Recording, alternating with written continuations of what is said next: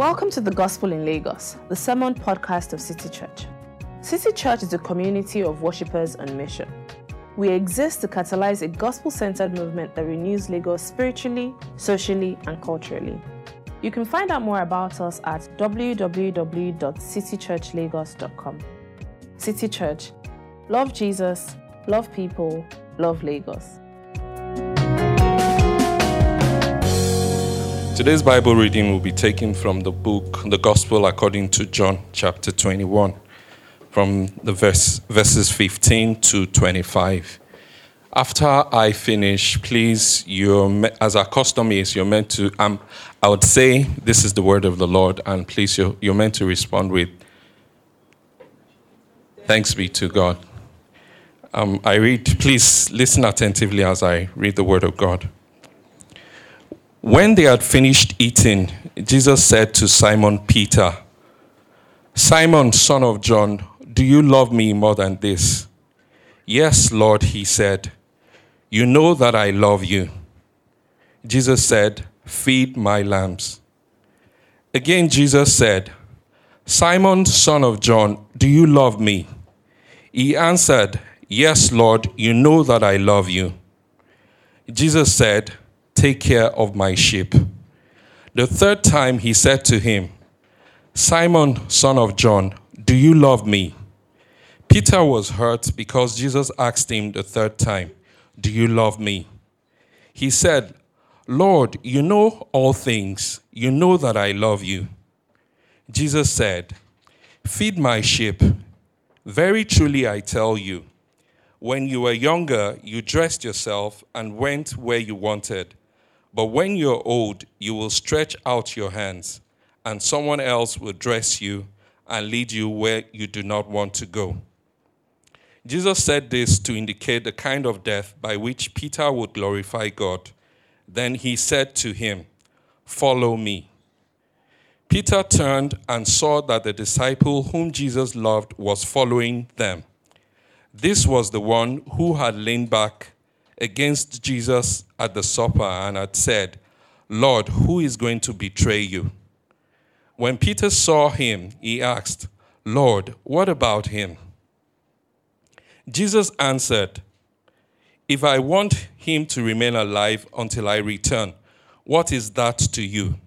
You must follow me." Verse twenty-three.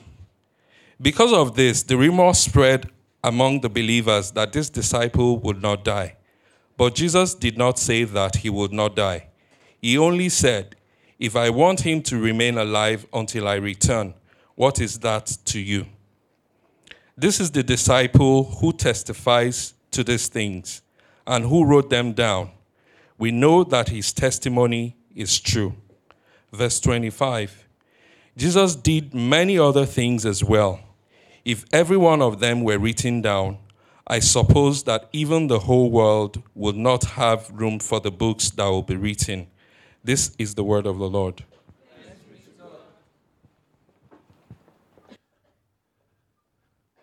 Thank you. Thanks, brother. Good morning, everyone. Nice to see you all here. Um, it's the final one.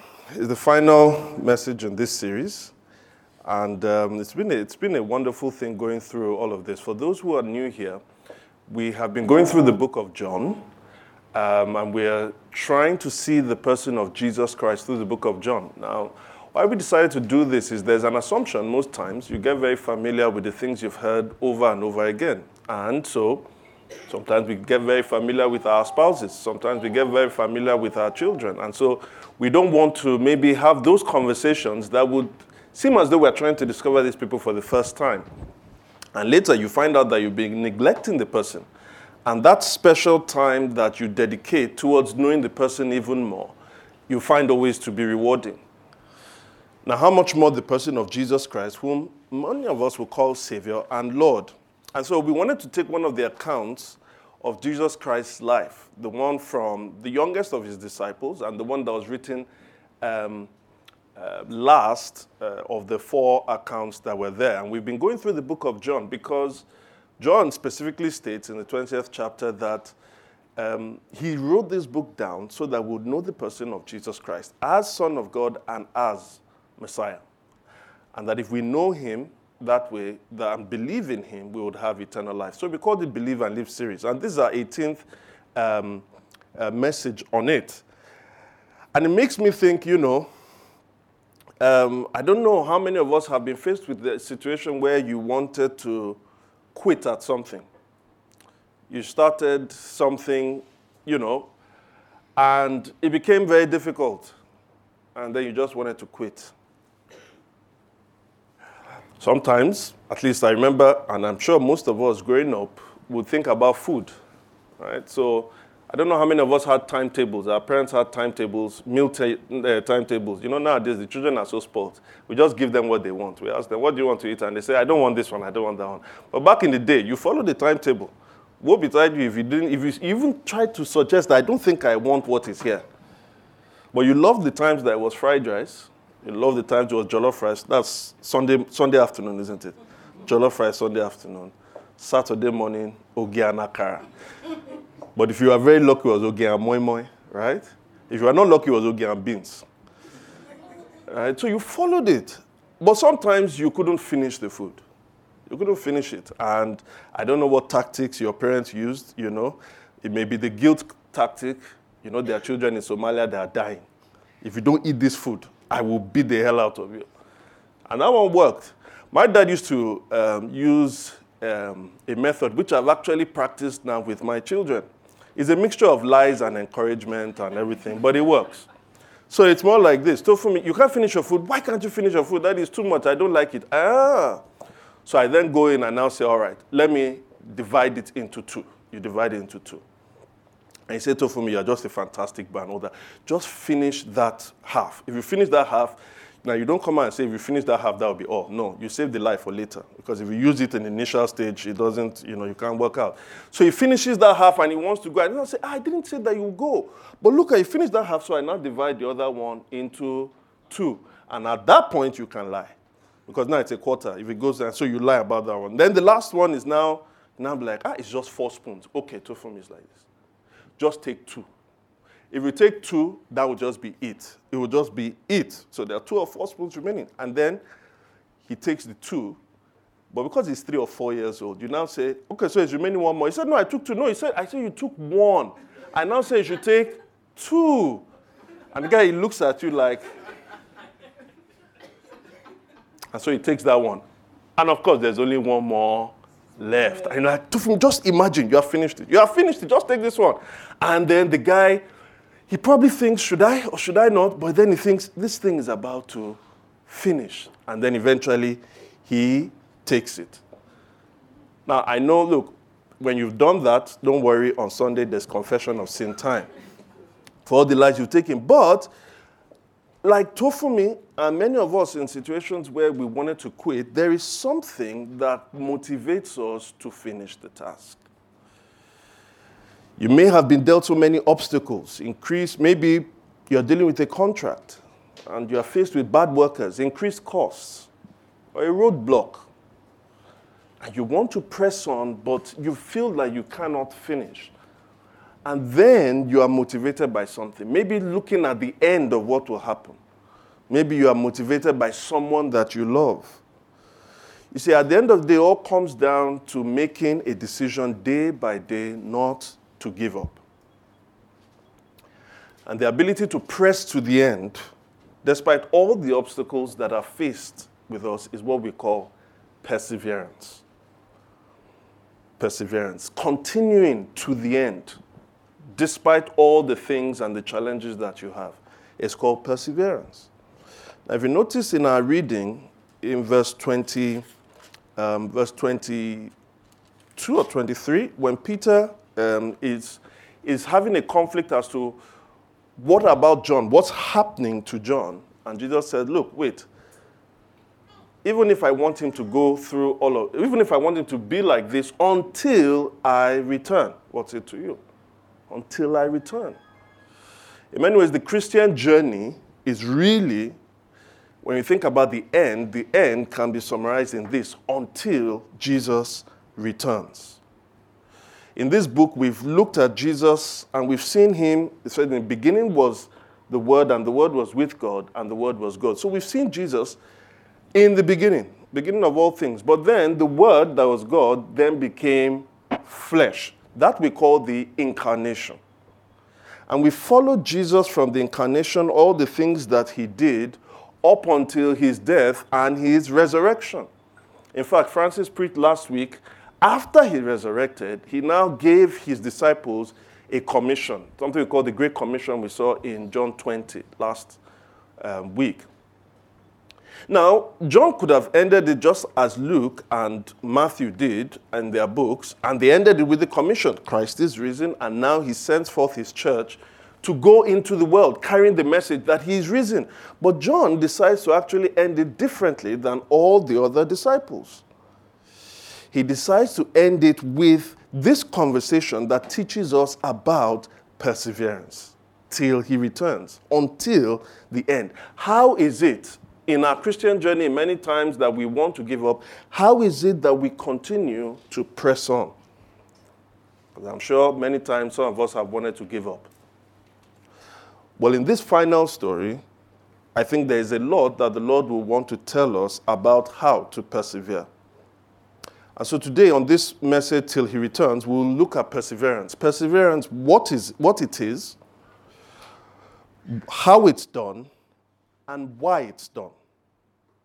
What it is, how it's done, and why it's done. All right, so let's start with the first point, what it is.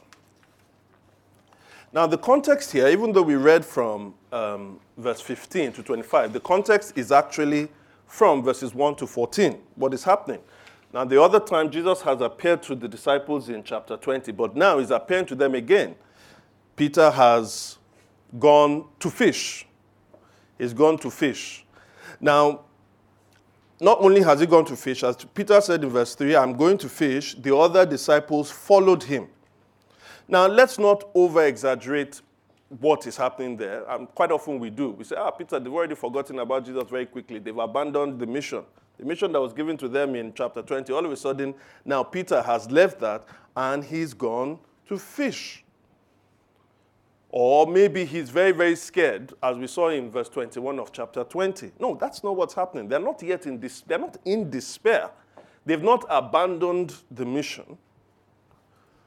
But we can also say that they are not exactly brimming with confidence and eagerness for that mission.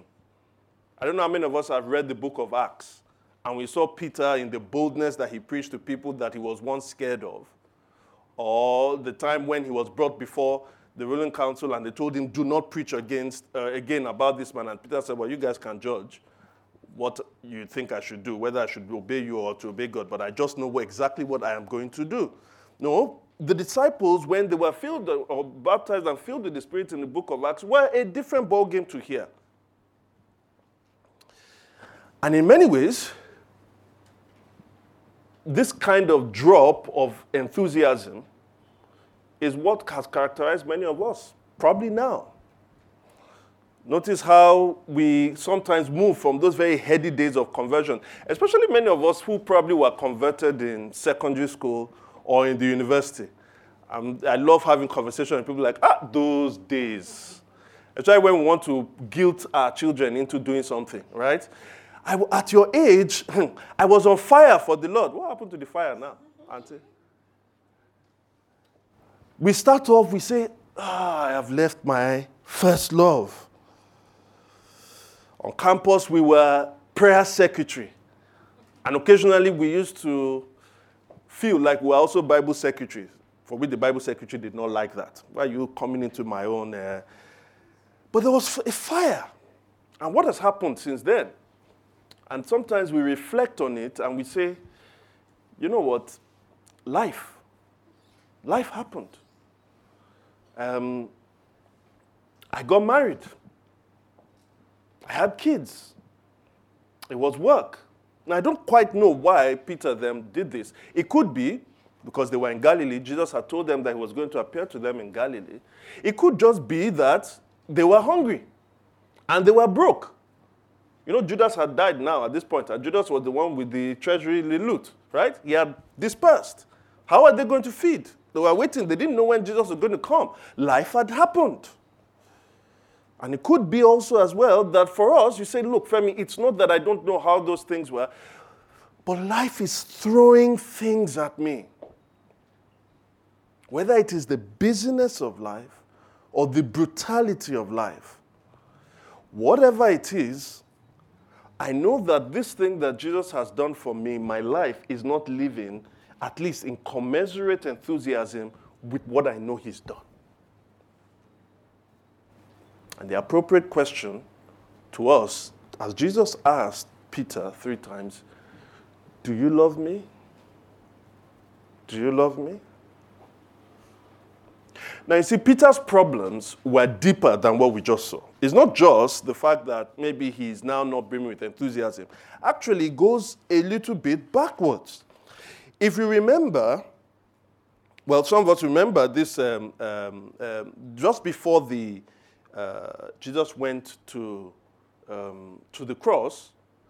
Peter had said he wasn't going to deny Jesus Christ if things got very, very heavy. But Peter denied Jesus how many times? Three times. John eighteen, verse seventeen. Yet you aren't one, you aren't one of this man's disciples too, are you? She asked Peter. He replied, I am not. Verse twenty-five. Meanwhile, Simon Peter was still standing there warming himself. So they asked him, you aren't one of these disciples too, are you? He denied it, saying, I am. Verse twenty-six, one of the high priest's servants, a relative of the man whose ear Peter had cut off, challenged him, didn't I see you with him in the garden? Again, Peter denied it. In fact, in another account, he said, he poured curses upon himself. It won't be better for me if I knew that man. Ooh. And Matthew ten thirty-three says, but whoever disown, disowns me before others, I will disown before my Father in heaven. Peter did not just disown him once, he disowned him twice, and he disowned him three times. At the time of the Lord's, quote-unquote, greatest need. So is this not...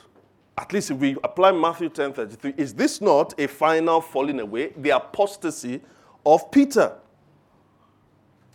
In that case, some of us here have more than denied Jesus in the way Peter did.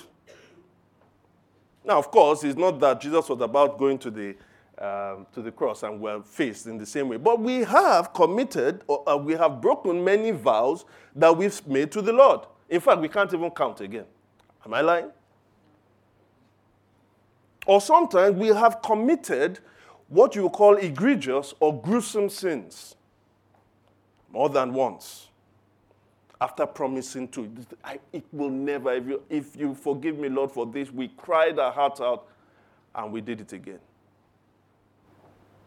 What is our fate? Final apostasy? If Peter has denied the Lord, which he said he would not, and he denied him three times, the question we should be asking is, why is Jesus having a conversation with Peter after all? He has left the faith.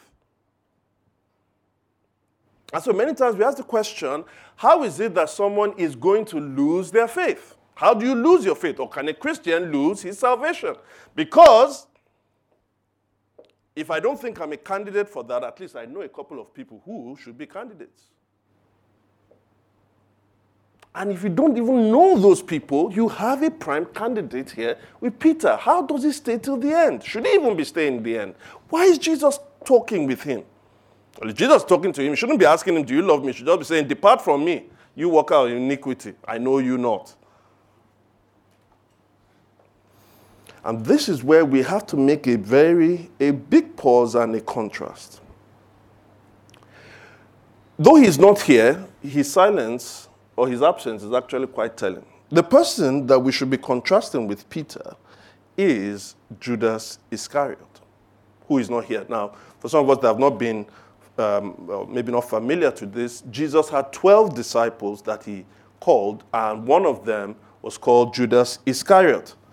Now, it's so funny. Judas has a name that John the writer of this uh, book, John always called Judas in this particular book. So you have John six seventy-one. He meant Judas, the son of Simon Iscariot, who, though one of the twelve, was later to betray him. Chapter twelve, verse four. But one of his disciples, Judas Iscariot, who was later to betray him, objected. It's like me saying, ah, you know that uh, Tedo, the one that likes eating fried meat? Yes, that one. See, I'm, I'm using the bully of the pulpit. Eh? Over and over and over and again, he kept. Now, John is writing in the aftermath, probably like sixty years after these events have happened. And right from the get-go, he's introducing Judas, and he calls him the one who was to betray Jesus. Why does he call him that one, the person who was to betray Jesus? Well, very simply, he was the one who betrayed Jesus. John thirteen, verse two. The evening meal was in progress, and the devil had already prompted Judas, the son of Simon Iscariot, to betray Jesus. Now, okay, Judas betrayed Jesus. But he betrayed him once.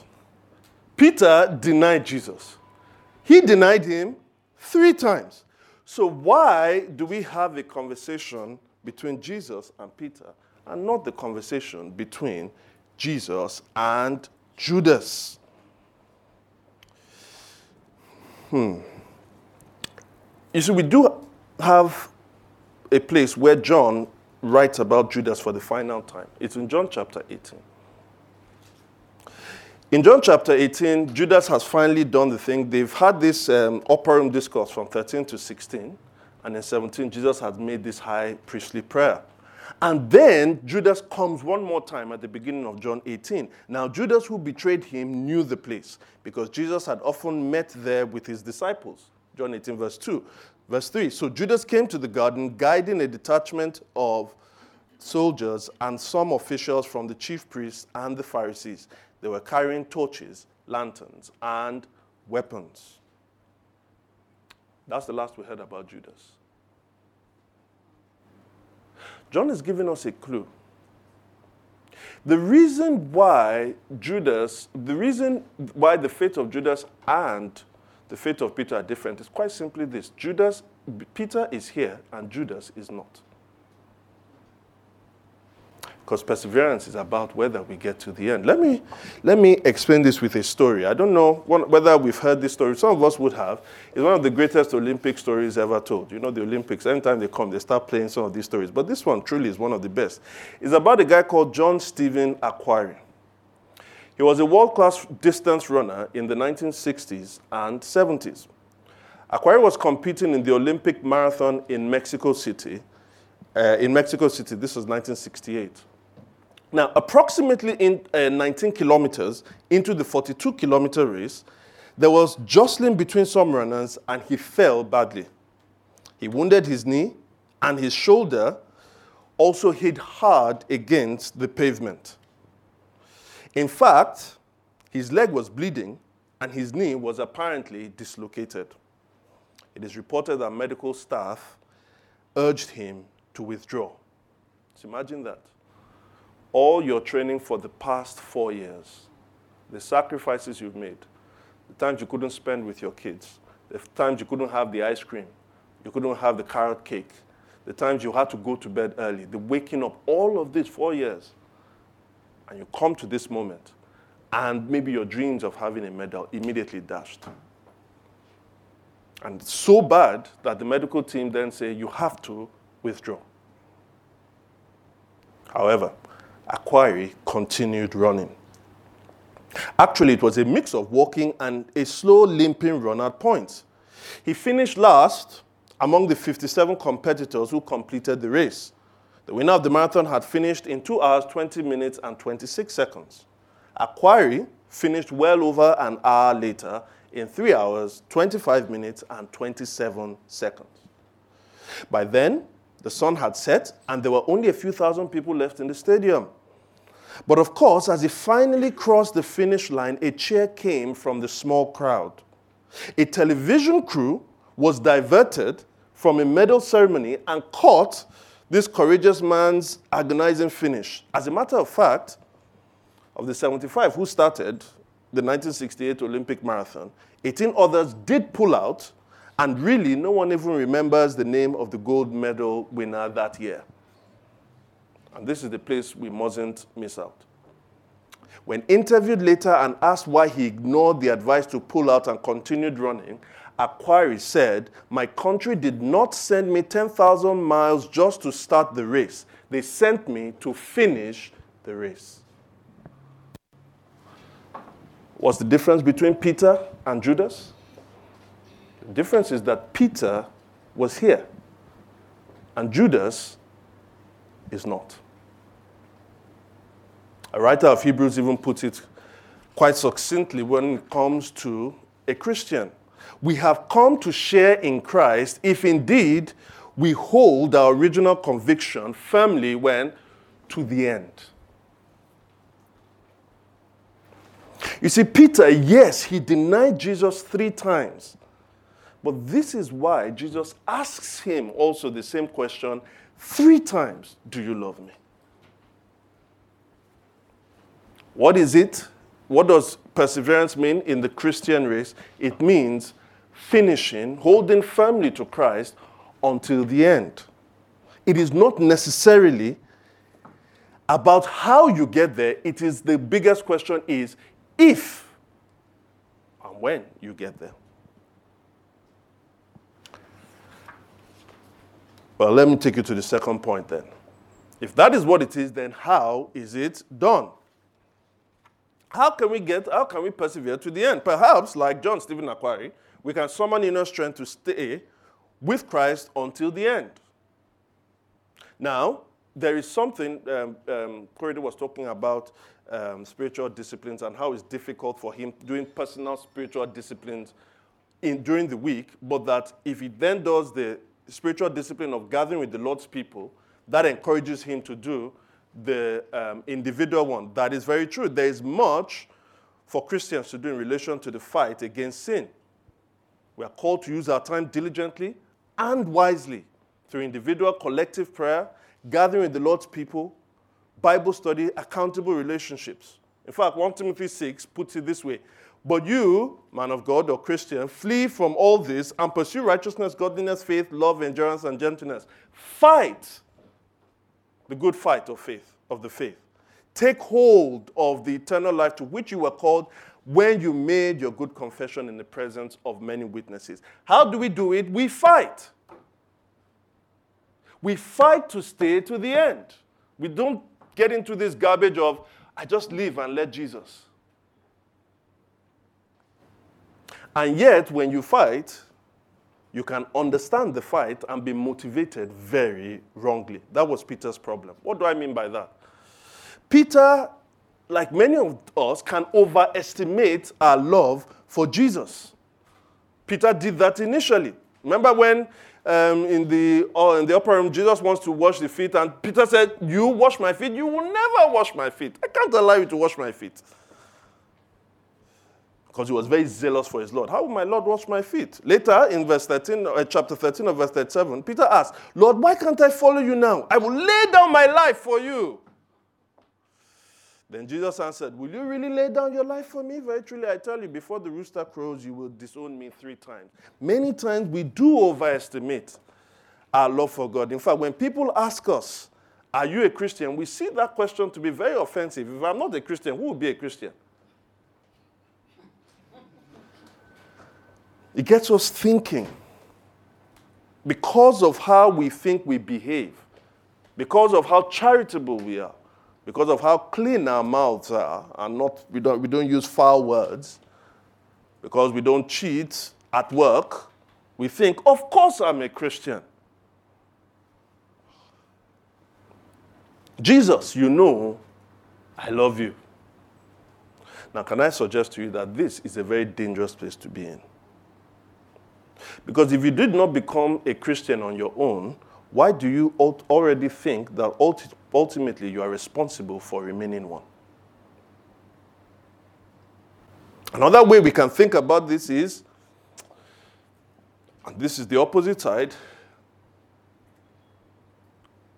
you know, I'm not even sure I'm a Christian. You know, if only you know what I have done. You say, ah, no, all of us have committed sin. Ah, no, Shegun, Tomowa, you can't understand. I have committed, the sin I have committed, eh, it is so bad, God cannot forgive me for this one. I say, look, God can forgive any sin. Say, well, actually, this sin that I've committed, okay, fine. God can, can forgive me for it. But I've not committed it once. I've committed it twice. I can't be a Christian. Now, I've uttered those foolish words myself. You see, those two scenarios I pointed out both depict a kind of sheer arrogance. The first one overestimates ourselves. The second one underestimates God. Notice what happens. Even though Peter overestimated himself, and now Peter is a bit despondent, he's been obviously humbled by the fact that he said he will not deny the Lord, and he denied the Lord three times. He's obviously now humbled and so aware of his failures. But guess what doesn't happen?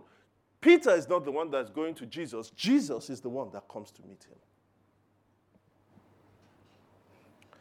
It is his graciousness that not only converts us, but also sustains us. We hear about God as creator. It says, we know that by faith that the, wor- the, the world that we see now was brought together or created by the word of God. But we also know this, that the world is also being sustained by God. And in the same way, that same word that created the world, we are told in Second Corinthians four, is the one that has shone in our hearts. When it's shone in your hearts, is it now for you to keep it bright alone? God opened the door, but it's our own job to keep the door open. The hand of God and the leg of man. Wonderful equation. It is God that sustains us. And we see that over and over in the book of John. If we are able to stay in the Lord, it is him that sustained us. Now, Christ comes to Peter in the same way he comes to all of us who believe, and he restores Peter. The problem with Judas is that he proved he really did not believe, because if he did, he would have gone back to Christ, or which will have brought Christ to him, to sustain him. It is God that ultimately sustains a believer in the faith. John chapter six, verse thirty-seven to forty. All those the Father gives me will come to me. Fine. And whoever comes to me, I will not drive away. Verse thirty-nine. And this is the will of him who sent me, that I shall lose none of all that he has given to me. Whose job is it to keep us? Whose job is it to stay in the faith, to keep us in the faith? Can I suggest it's not ultimately you? He said, I will not lose all of any of them, but raise them up on the last day. For my Father's will is that everyone who looks to the Son and believes in him shall have eternal life, and I will raise him on the last day. Or John three sixteen, that we all know. For God loved the world, so loved the world that he gave his only one and only Son, that whoever believes in him probably will not perish. If they keep it hard together, they will sustain themselves, will not perish. That's what you call a perfect tense. If you believe in him, you will not perish. I'll give you one more. John ten. My sheep, verse twenty-seven, listen to my voice. I know them and they follow me. I give them eternal life and they shall never perish. No one will snatch them out of my hands. The devil can't snatch them out of your hands. Principalities can't snatch him out of your hands. Difficult situations can't snatch him out of your hands. Even you cannot snatch him out of your hands. That's what he says. No one will snatch them out of my hand. My Father who's given them to me is greater than all. No one can snatch them out of my Father's hands. Now listen to me. A professing Christian may lose his salvation, but a genuine Christian cannot. I'll say that again.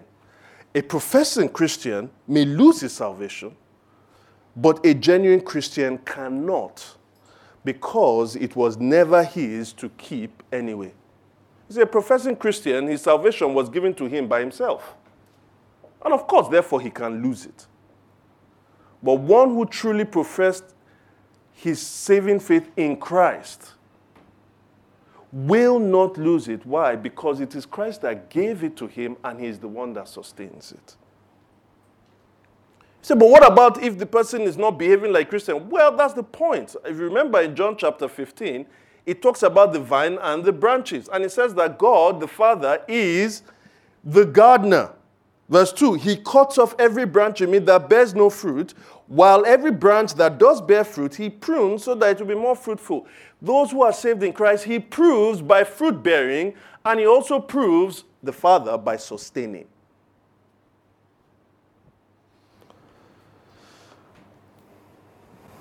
Part of how he sustains us is by through is through the word of God. That is why he kept telling Peter, for the sheep that will come, my sheep, as he said in chapter ten, my sheep, feed them, take care of them. Now, God uses many means. Don't mistake this. There is the fact that he sustains us, but there is the means through which he sustains us. Through his word, through his people, everything. He that began the good work in you is faithful to complete it, even though we stumble here and there. And I have to end with the final point now. Third point is, why then is it done? Why then does God keep us this way? Well, it's certainly not because he compares us with others. That's the kind of foolish thing Peter did that sometimes we do. Look at in verse twenty and uh, verse twenty to twenty-two. Peter turned and saw the, that disciple whom Jesus loved was following them. Verse twenty-one. When Peter saw him, he asked, Lord, him call? What about him? Jesus answered, if I want him to remain alive until I return, what is that to you? You see, Peter was distracted because Jesus had just told him in verses eighteen to nineteen that he was going to die, that his life was going to be one of martyrdom. Now, a life of martyrdom is already bad enough, right? But Peter did the thing that most of us are very used to. The issue is not really my life itself. The issue is my life in comparison with the other person. I'm not just happy that God has given me a brand new car. I'm happy that my car is better than my neighbor's car. On this street, I may not be the best person in the whole area, but on this street, everybody knows that this car is the best car on this street. Huh? You can't shout. Hey, okay, maybe my children are not able to go to that school, but on this street, my children are the best in this street. Or you can, like me, say, well, I may not be the tallest person in the world, but in this church, nobody is taller than I am. And that is a fact. I hope you know. If you are thinking of joining this church and you're taller than me, please, you can find another church down the road. We're never ever satisfied in what it is that we have. It must always be that we want to compare it with the other person. Maybe I don't have a big generator. Maybe my generator is small, but my neighbor doesn't have one. I have a, I better pass my neighbor. What about him? What about him? I am going to have a life of martyrdom. Well, me too, I mean, he too is a disciple. You called me, you called him. I hope he too is going to have to die in that kind of way. You see, sometimes we tend to think of this Christian journey. It is true it's a race, but here's how we think about it. We think about it as a race like the track. Eight tracks. Eight people lined up. I'm in my own track. And to get to the finish line, the issue here is not just whether you get to the finish line. The issue is, do you get to the finish line before that other guy? We tend to compare. The psalmist in Psalm seventy-three actually relates it very well. Surely God is good to Israel, to those who are pure in heart. But as for me, he starts to chronicle his foolishness, my feet had almost slipped. I had nearly lost my foothold. For I envied the arrogant when I saw the prosperity of the wicked. They have no struggles. Their bodies are healthy and strong. Why am I suffering if I am a Christian? I'm not corrupt. It must be vain to be a good Christian. Or see, she does not go to church as often as I do, and she is already married. The psalmist in verse thirteen says, surely in vain I have kept my heart pure and have washed my hands in innocence. I've done it in vain because look at what's happening to me. At this age, all my mates have advanced. And we all, they don't go to church more than I do. Psalmist goes on and says, all day long I have been afflicted, and every morning brings new punishments. But thank God for him in verse fifteen. He said, if I had spoken out like that, I would have betrayed your children. You see, when we think about the race in that way, we think about a race in which we are trying to outperform one another. A race of performance. Now, if it is a race of performance, then it is not of grace. Our journey is a race, yes, but it is a race of grace. Not against each other, but alongside one another. You see, what Peter failed to realize was that were John not to live this long, he will not have been able to write this particular book. Look at verse twenty-four. This is the disciple who testifies to these things and who wrote them down.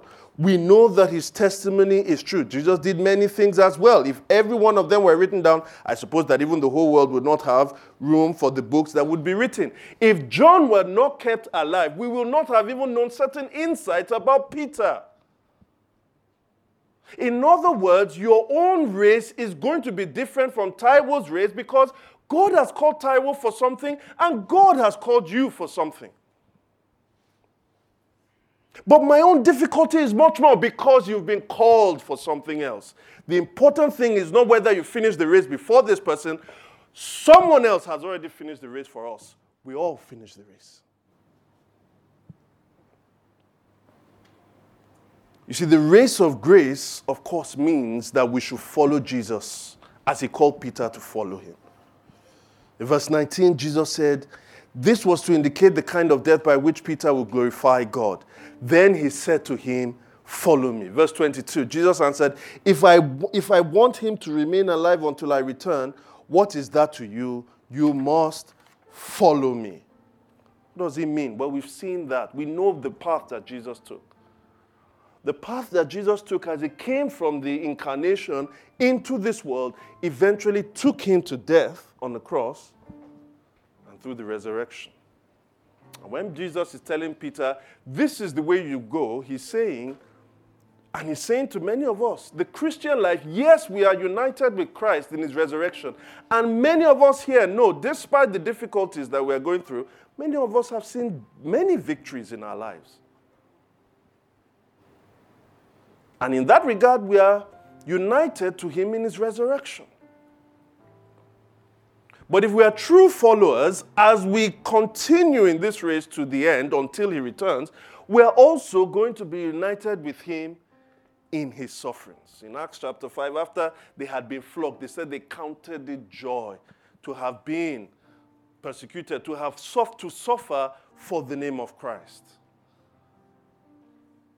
In other words, how do we get there? Don't always look at the things and the obstacles in your life as whether or not I am truly a victorious Christian. Because Christ went to the cross and victoriously defeated the devil in the cross. And many times the victory that we have as Christians is in the suffering. The suffering with the spouse, the suffering with the child, the suffering in our businesses. We are persecuted for righteousness' sake. But also don't make this mistake.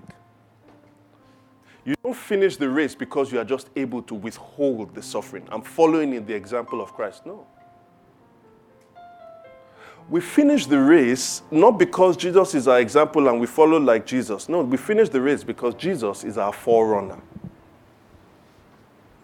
Because if Jesus did not go to the cross on our behalf, all your running will be in vain.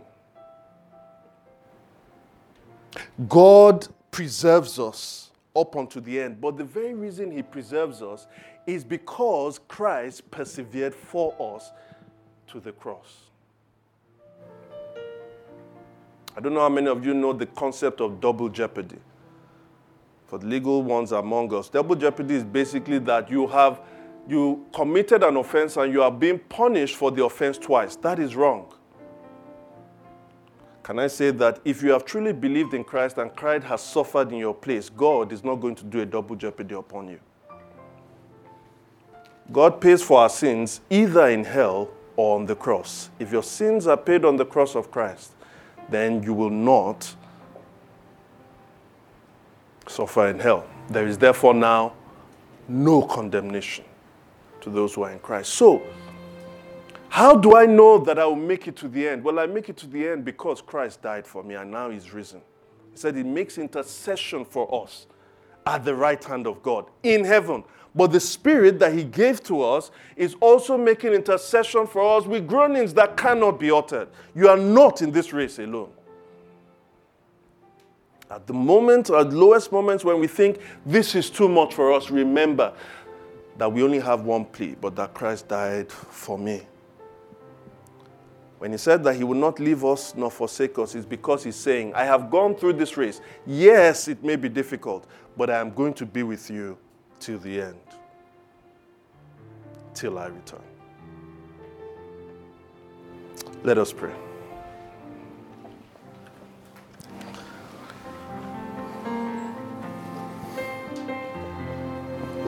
Heavenly Father, we thank you for Jesus.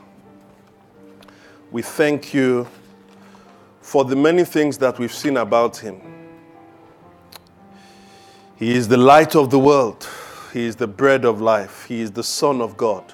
He is the anointed one. He is the glorious Messiah. He is our Redeemer.